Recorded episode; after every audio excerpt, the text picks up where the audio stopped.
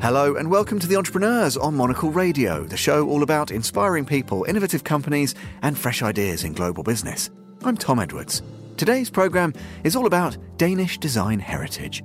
We meet the founder of a furniture brand that makes items which can be easily repaired and upgraded to extend their life cycle. You can understand from a business point of view why a brand would like to find new fashion trends. So, three years later, after you've solved the first chair, you can sell another one because now there's a new color, there are new materials. But we have to avoid that. This is The Entrepreneurs with me, Tom Edwards.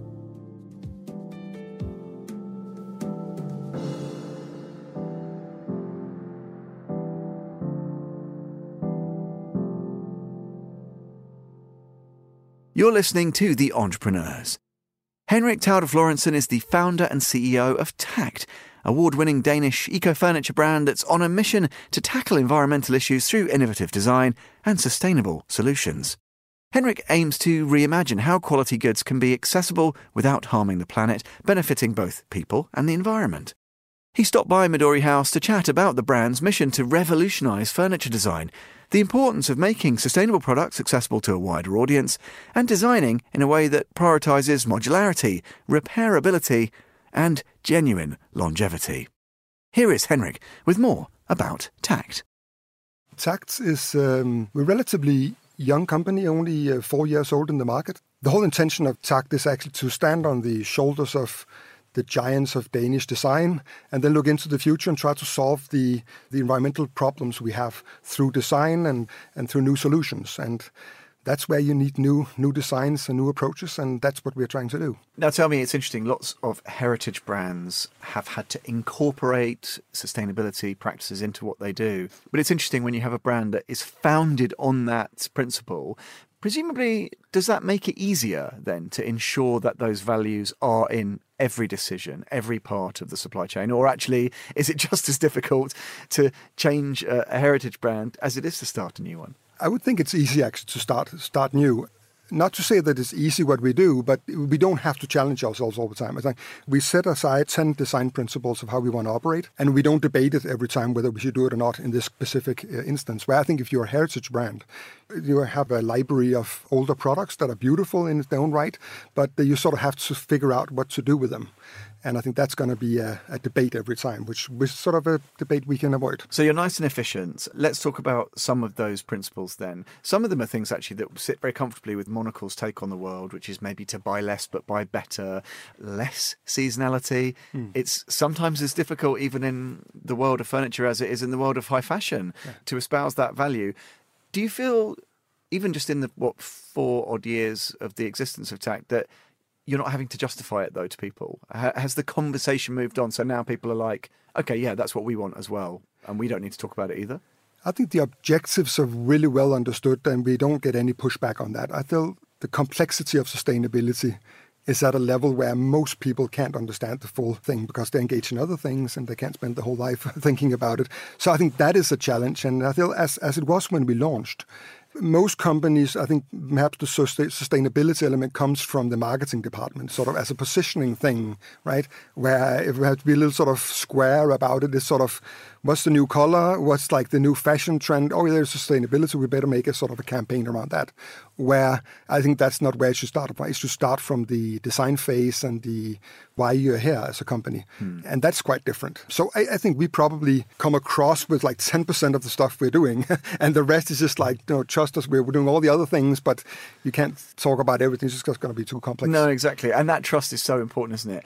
One thing I do find is interesting is a conversation I've had repeatedly over the last couple of years on this program is about the challenge to supply chains caused by the pandemic. And of course, we're Ripple Dissolve, what, only a year or so into your business's evolution, and you're presented with, let's be honest, an unprecedented challenge in terms of supply chains. How was it for you, uh, yeah. Henry? That's my question. What was yeah. that? What was that like? Yeah. So what what everyone was experiencing in the industry around the pandemic was that uh, you know in I think the vision is that everyone was sitting at home looking at their home. They couldn't do anything apart from shopping online, and they couldn't do anything shopping apart from, from furniture. So that's why the whole industry saw, saw a boom in demand. And therefore, lots of wood was bought up. And on top of that, there was uh, all kinds of complexity with box in wood in Russia and something in North America. It was like it was just a it was a nightmare. So I think one one of the challenges apart for go hunting for the right wood is to ensure that the wood then came from certified forests. Because at that point, of course, when you're stretching supply chains a lot, there is a risk that things start to be a little broken, right? So that was actually one of the things we paid a lot of attention to to ensure that the wood that we got it came from sustainable forests that were certified and that we didn't deforest faster than you could replant and all these things things, right? So I think that was the particular challenge. And do you think that you emerged the stronger for the additional pressure? I mean, it's hard enough starting a business like this, but do you think that it was one of those things? We often talk, I mean, Monocle even sort of launched in 2007. We know what happened a year later. A lot of the great brands, it's a proving ground and it's a hmm. test of mettle. Do you, do you subscribe to that? Is it, is it in a way good rigor to be forced to get through a period like that? I, I think it is. And we, we're probably still in the in the aftermath of that, right? I think what we saw on the on the supply chain and the supply of wood was then when the war broke out and Ukraine got involved in this. I mean, lots of oak wood is coming from Ukraine. So suddenly that was sucking out capacity. So what we saw from the high demand and during the pandemic just extended into be a shortage of availability of wood. So we've been living with this for a couple of years now. But I think you're, you're right. But it's indicative of this idea that just talking about sustainability is, is, too, is far too simplistic. And I know you're very engaged with this idea of trying to talk more broadly about true circularity of design and production. Can you tell us a bit about then what does that actually mean? I know you said it's too it's too complicated to get into, but it is it's so much part of the fabric of Takt. I think it's important. What are some of those circular design principles, and how do they shape all of the decision making? In a sense, it's not it's not complicated to understand what makes some furniture non-cyclical and non-sustainable.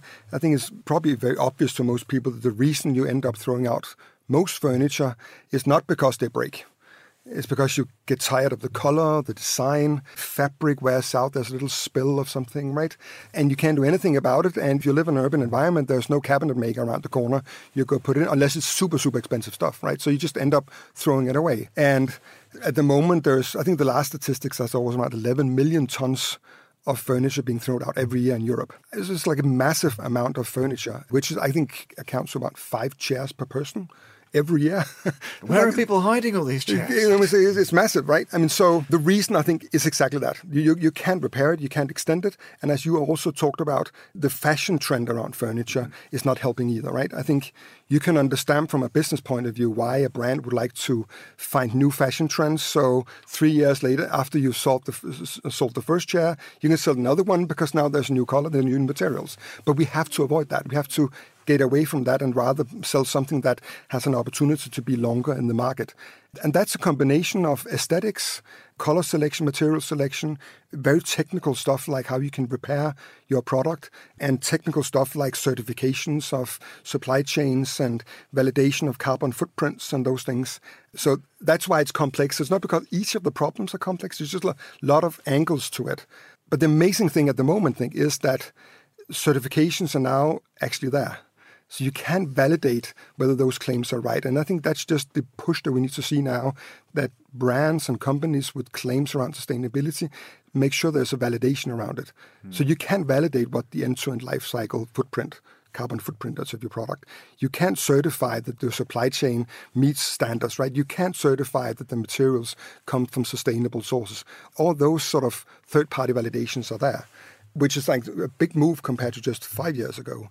So I think that's quite exciting if if everyone gets behind it and understand that you have to demand, and then maybe it's a little dubious if you don't have those certifications. Well, I was going to say it's it's exciting if you're doing it right, and it should fill people with trepidation if they're not. And I think the next generation, you know, our kind of kids' generation, they're going to demand that from everybody.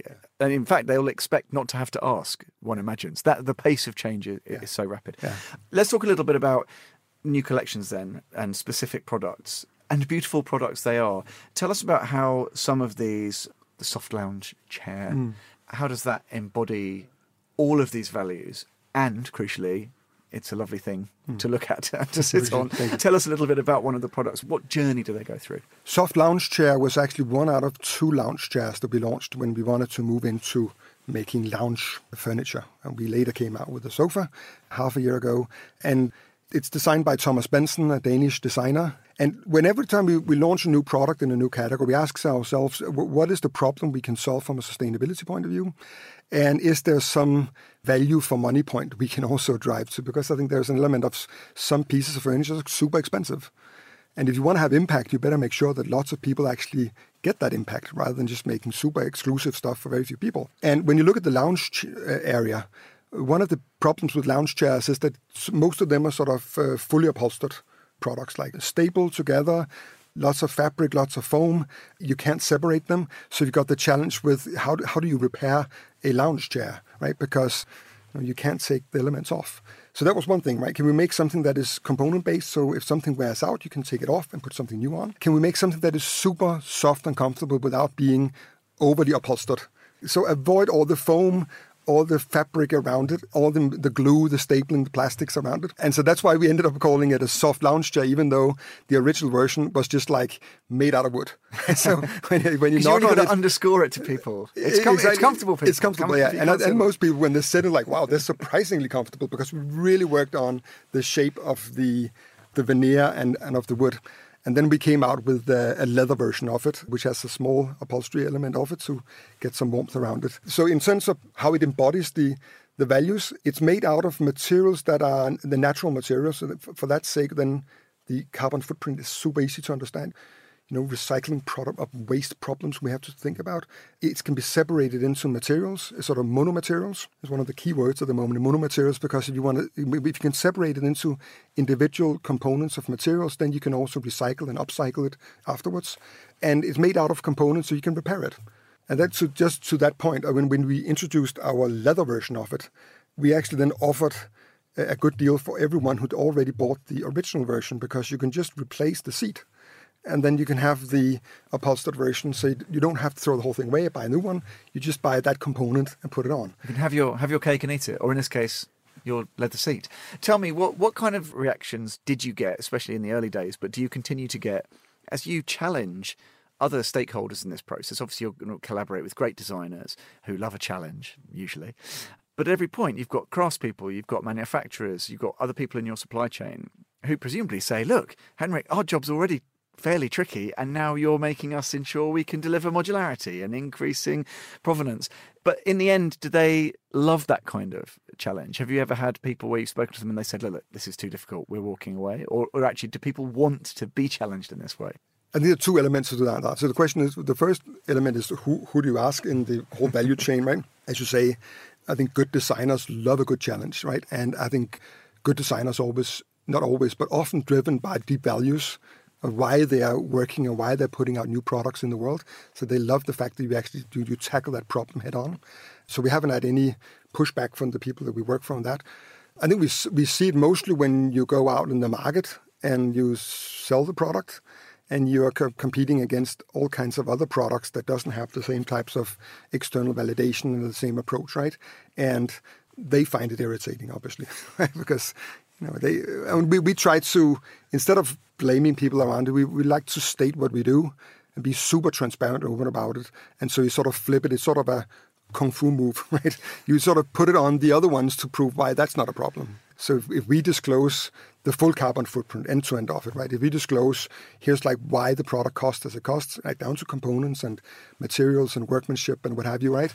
When you think, wow, that seems like a reasonable price for that, why is the other one as more expensive? Hmm. Let them ask ask that question to those guys. So it's gentle. It's more, com- but that's the great thing. I think confident brands don't need to challenge their competitors. They just have that a quiet confidence. Yeah. Also, I like the idea. I think you've invented kung fu design just on this program. it's a new concept.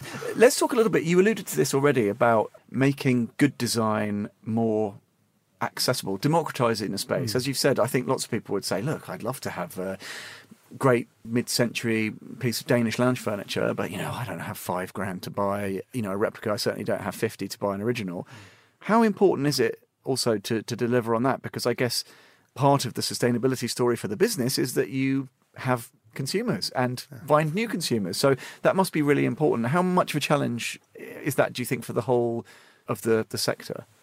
It's interesting, actually. Our, the people that buy our products, because we sell direct, and that's one of the solution of how to get more value for money as a customer is that you don't feed the long chain of retailers and distributors and salespeople, whatever you. We primarily sell to 25 to 40 years old, the younger generation who, who gets it. and they understand value chain, they understand the direct to consumer model. We just find they're super smart about how they shop and what brands they work with. And so that's our approach to getting more value for money. But it's also, I think, when we when we set out to do sustainability right and accessibility right, the idea was actually also going back and looking at what the history of Danish design was. And I think there will, I don't know, arguably maybe we'll be looking back at this period in the same way that you look now back to the mid-century period of Danish mm. design. Like with the great masters in Danish design came out with their wonderful pieces, which are still amazing pieces. I think it was also driven not just by a magic of coincidence. There were lots of talented people working in design by that point, but it was like the the reason for the it was the post-war period. It was the increase of the of the, the, the middle class. Industrialization was happening. Living standards was increasing, and it was actually it was a it was a value and a drive for many people in the in the community to go and participate in that lift of the living standards. And I think it was a very strong drive for those masters of furniture that they used the available materials, the available early industrialization to create pieces that were much more accessible to normal people. So those pieces are now super expensive. But I think it's the right extension of that value set and that history for us to go out and say, now the next challenge we have is doing something that is where the environment can continue. And then continue doing it in a way that that allow quote unquote normal people mm. to uh, buy the products. I think, of course, it's hard to say now what products will be classics, and but I think there's a fair chance that that external pressure around something new happening in the world, and the fact that talent is flocking then to help contribute to solve that problem, mm. may be creating the next level of the next history of of classic that 30 years, 50 years from now, we're going to look back and say, oh, that was smart, right? And I guess it's always hard to know you're in that moment until you have the advantage of yes. that, that that extra distance. I guess an interesting looking at that because that, that social historical element is really interesting. There's a crunch on younger people in your target demography having access to properties and offices into which they can put lovely furniture. I mean, that's a, that must be in a sense a challenge because people are often not in a position to furnish a beautiful apartment because of the privations of the day. And I guess we don't know what the direction of travel is, do we? We don't know to what extent people will be owner occupiers in 30, 40 years. But it's funny to think about those social factors. They're very actively shaping your business. And, and certainly, I'm afraid to tell you, I don't have the answers. But yes, you have to kind of think about that, I guess. Do you, or do you try and avoid that sort of time horizon, that, that looking that far ahead? I think it's hard to say that you're creating classics. I think what you can do, and I think probably the people that did create classics were doing, they were, they were in the moment. They were trying to solve real problems at the moment, and they were trying to do it with sort of a genuine effort. Mm. And then some of them eh, sort of escape as being classics afterwards, right? I think you, you cannot it's a well-known, I think, in the design community. If you want to create a classic, you're certainly not going to do it yeah. because don't you try up, to. yeah, yeah, don't try to because you're going to end up looking backwards and being retrospective and just going to copy what is a classic already, and that's just going to not going to work. Well, uh, more broadly, then, in terms mm. of business growth and development, how, how how do you calibrate what success looks like? Because we often come back to this point again when I talk to entrepreneurs, the founders of businesses whose idea is predicated not on the idea of buy more, more, more, and following that strict kind of P and L logic, but they want you to invest for the longer term. How do you and your colleagues work out what a successful time period is? Because it's still a successful business, and to be sustainable ecologically, first it's got to be sustainable economically. But what does success look like? I think it's, it's a super good question when you talk about sustainability, and some people talk about non-growth and these things, right? I think so the way I'm thinking about our business is that what we do at the moment is that we've created you know, circular design products that we're feeding into the world. And our success now is to displace non-cyclical design products in the market. And I hope that then when you look 20 years ahead, that our business will be as much about sustaining that body of products, circularly designed products in the market by simply facilitating that people that don't have the need for the product can sell it off to someone else. Maybe we can participate by uh, replacing a padding or a care kit or something like that that allow you to sort of upgrade it and perhaps just get a, a new fresh look on it, but essentially just maintaining the same body of products in the market.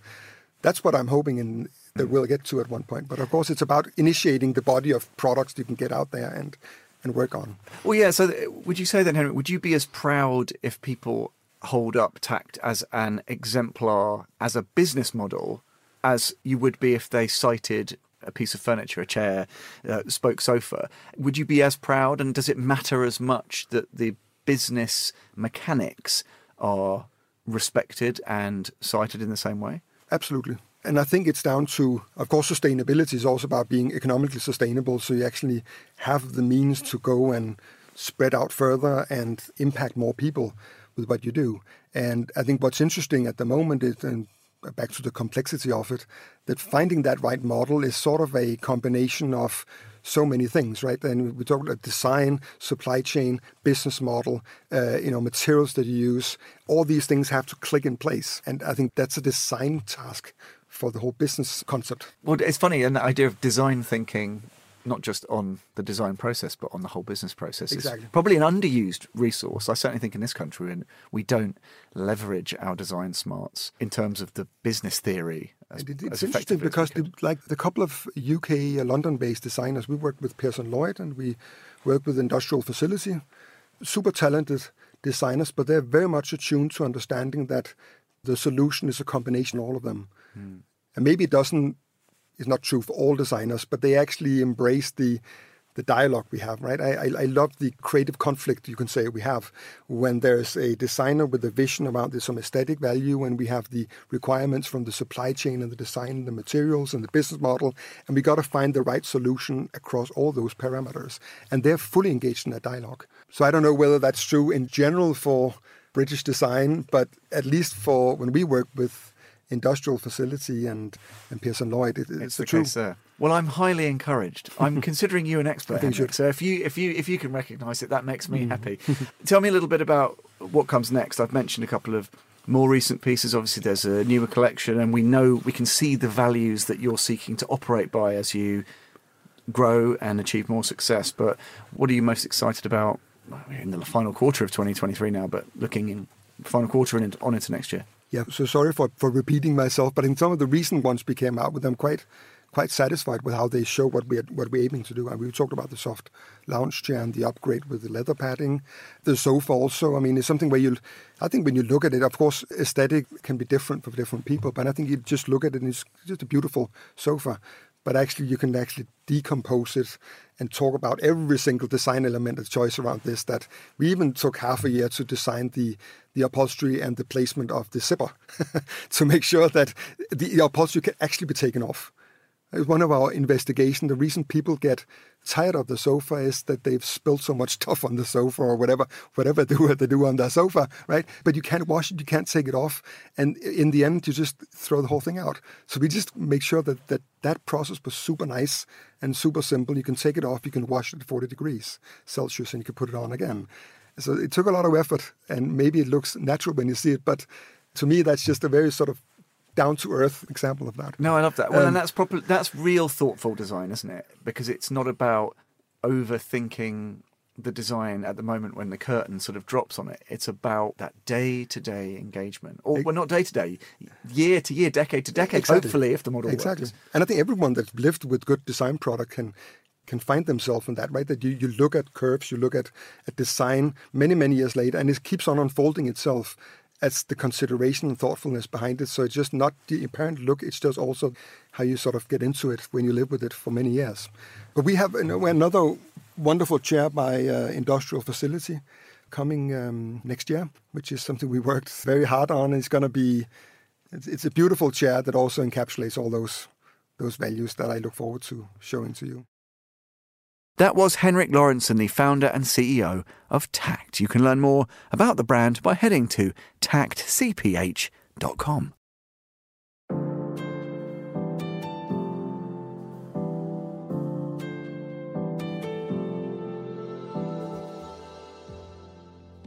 That's all for this episode of The Entrepreneurs. We'll be back at the same time next week. Do look out as well for Eureka, available every Friday.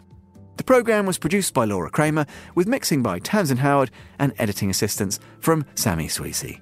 Listen again and find out more about the show at monocle.com. That's where you can subscribe to the magazine and read more about better businesses every month. You can also follow us and catch up with the archive via your preferred podcast platform.